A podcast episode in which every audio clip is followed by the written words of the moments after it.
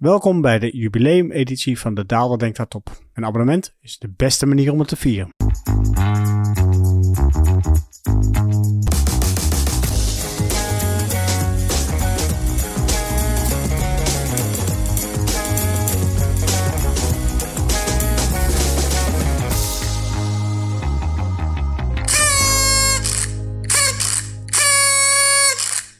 Jawel, het is zover. Editie nummer 50 van De Daalder Denkt Hardop. Opgenomen laatste dag van februari 2023. Een jubileumuitzending. Ik ben heel benieuwd wat het allemaal gaat brengen. In elk geval een feesttoeter. Weliswaar niet in de fysieke vorm. Dat is tegenwoordig natuurlijk totaal achterhaald. Een YouTube filmpje doet hetzelfde tegenwoordig. Dus via YouTube alsnog de feesttoeter. We vieren feest. Weliswaar op zeer bescheiden wijze. Geen taart, geen bloemen.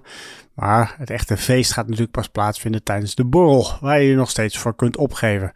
Stuur een mailtje naar vraag.daalder.blackhawk.com met de aanhef borrel. Het verplicht tot niks. Je wordt in elk geval wel op de hoogte gehouden van waar en wanneer het allemaal gaat plaatsvinden. Het zal ergens in mei zijn. Ik heb onder degenen die zich tot nu toe geïnteresseerd hebben getoond een enquête gehouden. Wanneer precies. Dus wil je nog invloed uitoefenen, zou ik zeggen stuur een mailtje naar vraag.daalder.blackhawk.com. Waar gaan we het deze week over hebben? Natuurlijk over financiële markten in de brede zin des woords. Ik kwam tot mijn schik tot de ontdekking dat ik een luistersvraag een keer volledig genegeerd heb. Dus daar ga ik nog in ieder geval op terugkomen deze week. Verder heb ik deze keer wel iets voor de OOO. Nou heb ik mijn spiekblaadje niet bij me, dus ik weet eigenlijk niet meer precies waar OOO voor staat. Uh, drie O's en elf achter elkaar over iets wat uh, niet vaak besproken is. Daar komt het in geval op neer. Ik heb een podcast tip en daarnaast zijn er wat krantenartikelen die ik heb langs zien komen waarvan ik denk van nou daar heb ik nog wel wat over te zeggen. Kortom van alles en nog wat, dus laten we gelijk beginnen. Nou, laten we dan maar gelijk met de standaardopening beginnen. Financiële markten, wat gebeurt daar? Nou, eigenlijk zou ik zeggen meer van hetzelfde. Het inflatiethema is weer terug. Met name de obligatiemarkt heeft het daardoor moeilijk. Maar ook de aandelenmarkten beginnen er steeds gevoeliger voor te worden. Op zich is daar dus niks nieuws te melden. In die zin, dit was precies hetzelfde thema wat we vorige week ook al zagen. En waarschijnlijk volgende week ook nog wel weer. Dus zijn er nog wat aparte uitschieters? Ja, ik zie er toch wel weer twee. Eén is, als je puur kijkt naar de obligatiemarkt, dan zie je inderdaad dat alle winst alweer is ingeleverd. En dat was een behoorlijke winstsprong in januari. Nou, daar is dus niks meer van over. Dus uh, kijken we bijvoorbeeld naar staatsobligaties in Duitsland. Die stonden op een goed moment 4% in de plus. Een stevige uitschieter, zeker in historisch perspectief. Maar van dat rendement is op dit moment min 0,1% over. Alles wat je had gewonnen ben je alweer kwijt. En dat alles in minder dan twee maanden tijd. Wat maar weer aangeeft dat de volatiliteit in obligaties nog steeds erg hoog is. Amerika, precies hetzelfde beeld. Daar won je 3% in de eerste maand. Om vervolgens alles weer kwijt te raken. Min 0,2% staat op dit moment op de borden. Maar de echte uitschieter is wederom toch wel weer opmerkelijk. Het VK op een goed moment had je daar een winst van 5,4% op de borden staan. Dat is inmiddels omgebogen tot een verlies van min 0,9%. Let wel, het WK was vorig jaar al de slechtst presterende westerse staatsobligatiemarkt in de wereld. En nu staan ze alweer op de slechtste plek, of de laatste plek, min 0,9%. De getallen die ik hier noem trouwens zijn allemaal gebaseerd op de Bloomberg Barclays Egg indices, dus zijn goed gespreide mandjes met obligaties. Een beetje vergelijkbaar met de S&P 500 of de AEX voor aandelen. Nou, hoe komt het nou dat het VK het altijd zo slecht doet? Enerzijds heeft dat echt wel te maken met het verloop van de kapitaalmarktrente. Als je puur kijkt naar het begin van het jaar als eikpunt, en dat is misschien niet helemaal correct, maar laten we dat gewoon eens eventjes als eikpunt nemen. Dan zie je dat de Duitse kapitaalmarktrente sinds begin januari nu 7 basispunten hoger ligt. We begonnen het jaar op 2,57%, zakte tijdelijk even naar 2,02 en staan nu inmiddels op 2,64. Op het moment dat ik dit opneem in elk geval. Terwijl als je naar het VK kijkt, dan zie je dat je daar begon op 3,67. Een dieptepunt hadden van rond de 3% en inmiddels weer zijn opgelopen naar 3,84. Over het algemeen kan je dus concluderen dat de Britse kapitaalmarktrente veel meer bewegelijkheid heeft laten zien. Ja, dat zie je dus dan ook terug in de rendementen. Je stond veel steviger in de plus in het VK, zo rond de maandwisseling, maar hebt dat in principe ook allemaal gelijk weer ingeleverd, omdat die kapitaalmarktrente natuurlijk nu verder is opgelopen. Dat is één factor die een rol van betekenis speelt. Een andere factor die mensen toch wel vaak vergeten, heeft te maken met de rentegevoeligheid, de duratie als je puur kijkt naar de Barclays-index, dan zie je dus dat de duratie van de Britse benchmark zo rond de 10 ligt, terwijl die voor Europa zo'n beetje rond de 7,5 staat. En dat heeft weer alles te maken met het feit dat de Britse overheid een beleid voert waarbij ook met name ultralang schuld wordt uitgegeven. 50 jaar papier wordt daar ook uitgegeven en dat wordt natuurlijk meegenomen. Nou, daar is de rentegevoeligheid op dit moment zeer hoog. Zo zie ik bijvoorbeeld dat de obligatie die in 2073 afloopt handelt op een koers van 41. Die is natuurlijk origineel ooit uitgegeven op een koers van 100, terwijl die van 40 jaar, dus die in 2061 afloopt, op een koers handelt van slechts 33. Tel uit je verlies, zou ik zeggen. Overigens wijkt het VK niet alleen af qua looptijd, duratie en rentegevoeligheid. Een ander fenomeen is dat de Britse staatsobligatiemarkt voor een redelijk groot deel uit inflatie gecorrigeerde obligaties bestaat. Volgens een artikel van de Financial Times van deze week kent ongeveer 22% van de uitstaande staatsobligatie in 2K een inflatiecorrectie, wat inhoudt dat degene die die obligaties gekocht heeft gecompenseerd wordt voor het feit dat de inflatie zo hard is opgelopen. Ja, dat houdt automatisch in dat degene die die schuld heeft uitgegeven, degene is die die compensatie moet bieden. En dat leidt er juist dan weer toe dat met name de rentelasten voor de Britse overheid dit jaar en vorig jaar behoorlijk zijn opgelopen. Zal op Twitter de grafiek laten zien. Dus mocht je mij volgen op Twitter, dan kan je na het luisteren van deze podcast of tijdens het luisteren van deze podcast, doe eens gek, kijken naar de grafiek die ik hierbij bedoel. En mocht je daar nou geen zin in hebben of mocht je Twitter de rug hebben toegekeerd op IEX Profs, schrijf ik deze week in de grafiek van de week ook een stukje hierover. Dus dan kan je daar de grafiek alsnog vinden. Wat laat die grafiek dan zien? Nou, het kijkt naar de rentelasten die de overheden in Europa moeten betalen op hun uitstaande staatsschuld. Waarbij eigenlijk natuurlijk structureel een dalende trend heb gezien de afgelopen jaren met dank aan de steeds lager wordende kapitaalmarktrentes. Eigenlijk zag je voor alle landen dat die ja, richting de nul ging. In elk geval in Duitsland echt naar nul. Dus in Duitsland heeft men een jaar lang geen rentelasten hoeven te betalen op de totale som van de uitstaande schuld. Maar ook in het VK en Frankrijk zag je die dalende tendens. Nou, daar is in 2022 natuurlijk een abrupt einde aangekomen met dank aan de oplopende kapitaalmarktrentes. En dan heb je eh, in Duitsland en Frankrijk over een stijging van de rentelasten van, nou, laten we zeggen, een half, misschien 1 procentpunt in totaal. Dus van 1 in Frankrijk naar anderhalf, iets van die geest. Van Duitsland heb je het over 0 naar iets van een half, misschien 1 procent. Maar in het WK zie je dat de dip ergens onder de 2% ligt. 1, nou laten we zeggen anderhalf procent. Ik doe het allemaal op basis van een grafiek, dus ik kan niet de exacte getallen noemen. Nou laten we zeggen anderhalf procent. Maar in 2022 was het al opgelopen naar ongeveer 4 procent. Nou zal gedeeltelijk ook samenhangen met het beleid dat Liz Truss voerde in de glorieuze herfst van vorig jaar. Hoeveel dagen was ze ook weer precies aan de macht? Ik weet het niet meer. Deels heeft het ook te maken met inderdaad die langere duratie. Maar wie het artikel van de Financial Times leest, zal al snel tot de conclusie komen dat een groot deel te danken is aan het feit dat de Britse overheid opdraait voor de inflatierisico's in de Britse economie. En zo krijgt dat land klap na klap. Zwakste conjunctuur, hoogste inflatie, sterkste verslechtering van de overheidsfinanciën. Ik zou niet graag in de schoenen van Rishi Sunak staan op dit moment. Nog één andere trend die toch wel opmerkelijk is in de financiële markt de afgelopen weken is de aanhoudende outperformance van Europa. Europese aandelen doen het nog steeds goed. En dat leidt ook binnen BlackRock natuurlijk toch een beetje soul searching. Wat zit hierachter? Want zo goed gaat het nou economisch ook weer niet. Natuurlijk, we gaan niet die keiharde recessie krijgen die we eerst hadden gehad. Maar hoeveel is er al ingeprijsd? En hoeveel ruimte heeft dit nog? En wie koopt het nou eigenlijk allemaal precies? En hierbij viel vorige week de term toeristen. En dan hebben we het natuurlijk niet over mensen die met een rugzak op reis gaan. Maar meer Amerikaanse beleggers die voor het eerst sinds lange tijd weer eens wat interesse tonen in de Europese markt. Dan kan je natuurlijk stellen dat Europese bedrijven over het algemeen minder sterke winstgroei laten zien. En bovendien dat bepaalde sectoren totaal ondervertegenwoordigd zijn in de Europese index. Maar goed, daar staat natuurlijk wel weer tegenover dat de waardering van Europese aandelen over het algemeen lager ligt. En daar komt dan nog een extra punt bij. En dat is een punt wat ik wel vaker heb genoemd, maar waarvan ik altijd het gevoel heb dat het enigszins veronachtzaamd wordt. Het renteverschil tussen Amerika en Europa is toch wel weer behoorlijk opgelopen. Is dat relevant dan? Vraagt u zich misschien af. Ja, zeker is dat relevant. Het renteverschil bepaalt namelijk in hoeverre men geld ontvangt dan wel betaalt voor het afdekken van wisselkoersrisico's. En aangezien de Amerikaanse rente op dit moment hoger ligt dan de Europese, zijn het Amerikaanse beleggers die geld verdienen op het moment dat zij hun risico's afdekken. Sterker nog, als je naar het éénjaars renteverschil kijkt, dan ligt het op dit moment op 1,9% dus ik kan me best voorstellen dat dat nou net het extraatje is waardoor je als Amerikaanse belegger denkt van nou toch eens kijken naar dat goedkope ondergewaardeerde Europa Waar je ook nog eens een keertje een mooi dividendrendement van boven de 3% krijgt. Kortom, je krijgt als Amerikaanse belegger een coupon van, laten we zeggen, 5%. Terwijl als je dat puur in de S&P 500 zou beleggen, dan is je dividendrendement slechts 1,7%. What's not to like? Ik kan me best voorstellen dat dat wat toeristen trekt. Komen we bij de post. En dan met name de vergeten post. Want tot mijn schande zag ik dat ik een mailtje niet beantwoord had. Of in ieder geval niet de aandacht had gegeven die het wel verdiende in de podcast al hier. En de vraag luidt: de ECB heeft een enkel mandaat voor het beheren van inflatie in de eurozone. De Fed heeft een dubbel mandaat inflatie en werkgelegenheid. Wat ik me afvraag in hoeverre dat dubbele mandaat de Fed niet in de weg gaat zitten.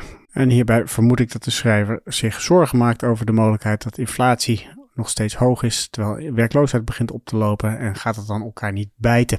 Dat hoeft denk ik eigenlijk niet. Het hangt er heel sterk vanaf hoe je die werkloosheidsdoelstelling precies formuleert. Als de Fed inderdaad zou streven om die werkloosheid altijd zo laag mogelijk te houden, ja, dan voel je dat er op een goed moment wel een soort van spanningsveld kan ontstaan. Maar dat is niet zoals de Federal Reserve het op dit moment tegenaan kijkt. Er wordt veel meer gewerkt met een soort van evenwichtswerkloosheid. Een werkloosheidsniveau waarbij de economie min of meer een evenwicht is. Dus waarbij het dus tot niet tot een extra inflatoire impuls leidt. En dat laat natuurlijk voldoende ruimte om te zeggen dat die werkloosheid best mag oplopen. Bovendien, die natuurlijke werkloosheid is niet vast te stellen door niemand niet. Dus op elk moment kan de Federal Reserve tot de conclusie komen dat die werkloosheid op dit moment niet op 5,5 ligt, maar op 7,5 zeg maar wat, hè, puur uit mijn duim gezogen getallen. En dat betekent dus dat je dan weer voldoende ruimte hebt gecreëerd om te zeggen, nou, die rente mag nog een heel stuk hoger. Want we zitten op dit moment een veel lager werkloosheid en die inflatie is nog niet onder controle. Het gaat dus vooral om hoe je het communiceert. Andersom, je kan natuurlijk ook zeggen van ja, de ECB heeft maar één doelstelling, inflatie, inflatie, inflatie. Maar dan kan je natuurlijk de nodige vraagtekens bij plaatsen. Officieel is dat zo, hè? inflatie is de enige doelstelling. Maar ook bij de ECB hebben ze wel degelijk iets wat ja, een Taylor rule kan noemen. Een soort afweging tussen inflatie aan de ene kant en de bezetting, bezettingsgraad of werkloosheid. Er zijn allerlei varianten van Taylor rules aan de andere kant. Dus de ECB neemt dit soort variabelen wel degelijk ook mee in de vaststelling van haar beleid. Het gaat trouwens verder dan dat, want inmiddels hebben we ook een ESG-doelstelling die de ECB min of meer oplegt. En daarnaast zie je uh, ja, stilzwijgend natuurlijk de doelstelling dat de ECB de eurozone bij elkaar moet houden. Dat heeft in het verleden natuurlijk toch best wel eens een keer toegeleid dat bijvoorbeeld er obligaties zijn opgekocht waarvan je kon afvragen of dat nou inderdaad wel strikt noodzakelijk was vanuit de inflatiedoelstelling. Wat dat betreft heeft de ECB het misschien zelfs moeilijker dan de Federal Reserve, die dan kan zeggen van ja, ik heb twee doelstellingen, dus er is altijd wel een argument verzinnen waarom er iets moet gebeuren. Terwijl het bij de ECB soms zoeken is naar de zeg maar, verklaring waarom bepaalde rentestappen of aankoop van obligaties plaatsvindt onder het mom van die ene doelstelling. Heb ik nog een tweede vraag die binnenkwam naar aanleiding van de uitzending van vorige week, waar ik de opkomende markten eventjes behandelde. Hier wil iemand weten, moet je misschien niet gewoon in India beleggen? Is dat niet een interessante markt? Nou, dan moet ik gelijk toegeven dat ik absoluut geen India-kenner ben. Dus wat dat betreft, alles wat je nu hoort, kan je met een korreltje zout nemen. Als ik puur kijk naar de performance van de Indiaanse MSCI, laat ik die er maar gewoon nemen. En die vergelijkt met de MSCI World. Alle twee in dit geval netto total returns in dollars, zodat je ook het wisselkoersrisico hierbij meeneemt, dan zie je eigenlijk een patroon wat je ook elders wel ziet. Bijvoorbeeld voor China, in de periode 2000 tot 2007, een gigantische outperformance, had je absoluut erin moeten zitten. Maar sinds die tijd zie je voornamelijk veel volatiliteit. Dus als je in 2007 was ingestapt, dan kijk je nog steeds tegen een relatief verlies aan. Blijf je achter bij de bredere wereldindex. Maar ook als je 2011 neemt, ach, je had er niet heel veel slechter voor gestaan, maar wel met de nodige volatiliteit. Los daarvan heb ik altijd erg van moeite met India in die zin dat het niet een goedkope opkomende markt is. Het is eigenlijk een hele dure opkomende markt. Als ik de MSCI India erop nasla, zie ik dat die handelt op een koerswinstverhouding van 23. Dus je betaalt 23 keer de winst. Waar de MSCI Emerging Markets op een koerswinstverhouding van 10 handelt. Nou zal daar vast een goed verhaal achter zitten.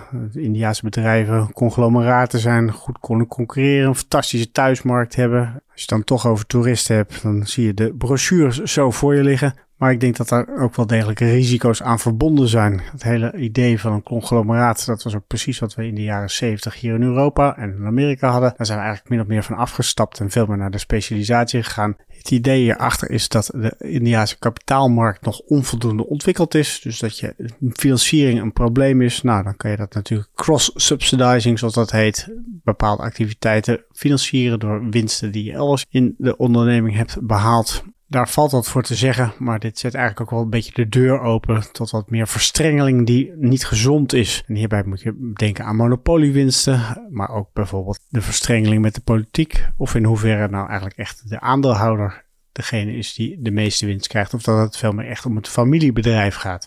Nou, dat zijn van die zaken die vaak niet een rol spelen, totdat ze wel opeens heel bepalend zijn. En dan gaat het natuurlijk ook ten koste van je performance. Persoonlijk zou ik dan toch meer de voorkeur aangeven om voor spreiding te gaan. Nogmaals, niet geremd door al te veel kennis. Ik ben ervan overtuigd dat er meer dan voldoende fondsmanagers zijn die wel degelijk een positieve draai aan het verhaal kunnen geven. Die zullen wijzen op de demografie. India is natuurlijk nog steeds een land wat groeit qua bevolkingsaantal, terwijl de loonkosten daar aanzienlijk lager liggen. Dus wat dat betreft dat India een beetje de rol van China zou kunnen overnemen. Het kan, zeker, het is niet uit te sluiten, maar bedenk daarbij wel dat je dus al behoorlijk wat aan de prijs zit.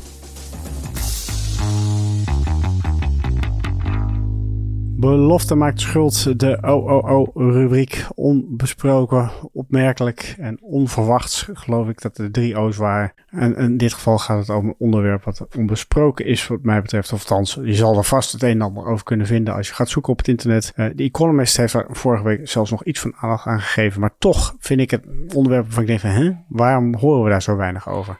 En dan gaat het hier specifiek over de COVID-gevallen in China. Want toen duidelijk werd dat de Chinese autoriteiten een draai gingen maken in hun anti-COVID-beleid, heb ik toch echt wel meerdere plekken alarmerende rapporten gelezen over dat er 1,2 miljoen doden te verwachten waren. Misschien zelfs 2 miljoen, afhankelijk natuurlijk van de gemaakte veronderstellingen en dergelijke. Nou weet ik zelf ook wel dat de officiële statistieken van China niet te vertrouwen zijn. Dus als we daar gaan kijken, dan zie je dat er tot nu toe iets van 90.000 sterfgevallen te betreuren zijn.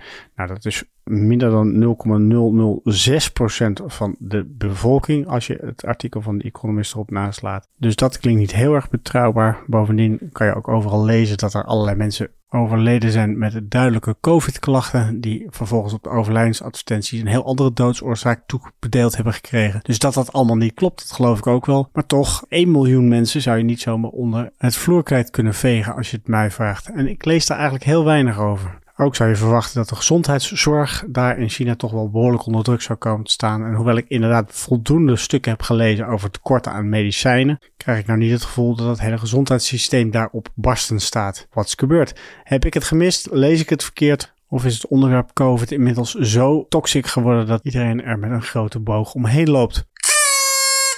Best handig zo'n feesttoeter. Als je een onderwerp wil afsluiten en door wil gaan naar het volgende onderwerp. Want er is inderdaad natuurlijk nog een onderwerp wat over is. En dat is de podcast van deze week. En dat is deze keer Freakonomics Radio. Ik ben een long-time listener van Freakonomics. Volgens mij was dat een van de aller, aller, aller, allereerste podcasts die ik ooit ben gaan luisteren. Ik vond het in het begin fantastisch. Eh, heel erg leuk. Steve Dubner is hier degene die de maker is. Maar op een goed moment ben ik echt helemaal afgehaakt op de stijl die hij hanteerde. Elke keer dezelfde soort grappen. Elke keer ook dezelfde soort sprekers. Ook mensen waarvan ik dacht van ja, ik ben het eigenlijk helemaal niet met deze sprekers eens. Hij ging op een gegeven moment ook steeds andere shows doen. Tell me something I don't know elke keer weer nieuwe spin-offs. Om toch een soort van nieuwe draai te geven. Het geheel, waar op zich natuurlijk niks op tegen is. Maar als je op een gegeven moment klaar bent met iemands stijl, ja, dan, dan werkt dat gewoon niet. Wat overigens niet wegneemt dat de show, het onderwerp wat hij heeft, gewoon het belichten van economische processen, ja, daar een iets ander daglicht op werpen. Ja, dat is op zich helemaal niks mis mee. Dus kortom, geef de show wel een kans, want wellicht heb je wel een klik met de presentator. Nou, waarom ik deze specifiek noem, is dat hij een driedelige serie maakt over air travel is a miracle. Why do we hate it?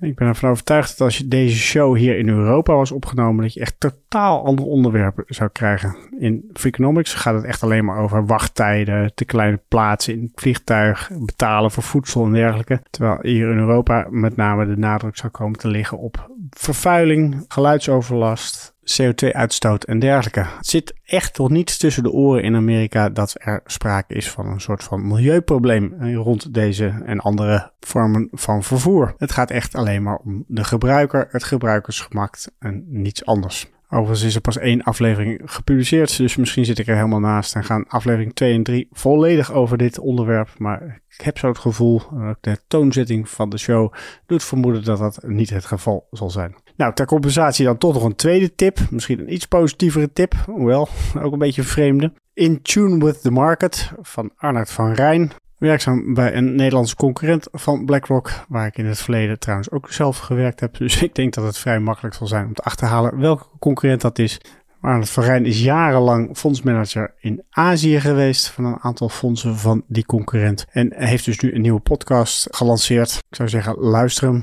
Persoonlijk werd ik wat afgeleid door de achtergrondmuziek, maar als je daardoor heen weet te luisteren, nou, dan krijg je toch wel wat interessante informatie van Arnoud. Dus luister hem serieus. En vooral de tune aan het einde van de podcast is zeer bijzonder, laat ik het maar zo zeggen. Arnoud van Rijn zingt een deuntje en doet dat met nogal wat effecten op de achtergrond. Dus zeker apart, zeker afwijkend van het normaal. En laten we hopen dat hij volhoudt, want ik vind het op zich een interessante opzet. En daarmee zijn we weer aan het einde gekomen van de podcast van deze week, nummer 50, jubileumeditie. Felicitaties, bloemen, taarten zijn allemaal welkom op vraag.daalder.blackrock.com.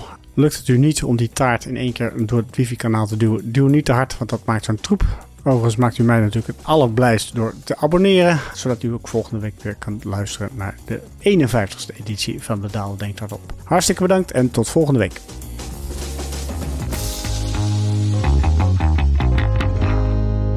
Risicowaarschuwingen. Beleggingsrisico. De waarde van beleggingen en de opgebrachte inkomsten kunnen variëren. Het is niet zeker dat u uw oorspronkelijke inleg terug ontvangt. Dit is een marketinguiting. In het verleden behaalde resultaten geven geen betrouwbare indicatie van het huidige of toekomstige rendement en dienen niet als enige criterium te worden genomen bij de selectie van een product of strategie. Veranderingen in de wisselkoersen van valuta's kunnen ertoe leiden dat de waarde van beleggingen stijgt of daalt. Deze schommelingen kunnen bijzonder sterk zijn bij een fonds dat blootstaat aan een hogere volatiliteit en de waarde van een belegging kan plotseling en zeer sterk dalen. De fiscale regelgeving waaraan beleggingen onderworpen zijn en de hoogte van de belasting kunnen in de loop der tijd wijzigen. BlackRock kan op elk moment besluiten een fonds niet langer aan te bieden. Belangrijke informatie. Deze podcast is alleen bestemd voor professionele beleggers volgens de MIFID-richtlijn. Andere personen dienen niet op de hier geboden informatie te vertrouwen. Deze podcast is uitgegeven door BlackRock Netherlands BV, dat een vergunning heeft verkregen en onder toezicht staat van de Nederlandse Autoriteit Financiële Markten. Officiële zetel Amstelplein 1 1096 HA Amsterdam. Telefoonnummer 020 549 5200. Ingeschreven in het handelsregister onder nummer 170 Om u te beschermen worden telefoongesprekken doorgaans opgenomen. Alle in deze podcast vermelde researchgegevens zijn verstrekt door BlackRock en kunnen door BlackRock inmiddels voor eigen doeleinden gebruikt zijn. De resultaten van dergelijke research worden slechts incidenteel verstrekt. De hier geuite visies vormen geen beleggingsadvies en kunnen aan verandering onderhevig zijn. Ze weerspiegelen niet altijd de gezichtspunten van een bepaalde onderneming binnen de BlackRock-groep of van een afdeling daarvan en de juistheid ervan kan niet worden verzekerd. Deze podcast is uitsluitend bestemd ter informatie. Het vormt geen aanbod of uitnodiging om te beleggen in een van de fondsen van BlackRock en is niet opgesteld in verband met een dergelijk aanbod. Copyright 2023 BlackRock Incorporated. Alle rechten voorbehouden. BlackRock is een geregistreerde handelsnaam van BlackRock Incorporated en haar dochterondernemingen in de Verenigde Staten en daarbuiten. Alle andere handelsnamen zijn van de respectievelijke eigenaren. Deze podcast mag niet worden verspreid zonder toestemming van BlackRock.